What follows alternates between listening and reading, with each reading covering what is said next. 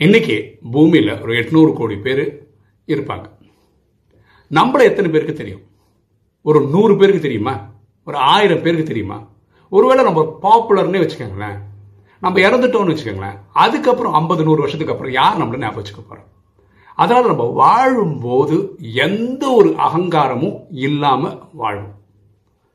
இந்த மனித பிறப்புக்கே காரணம் என்னென்னா நம்ம சக மனிதனுக்கு உதவியாக இருப்போம். இருக்கணும்.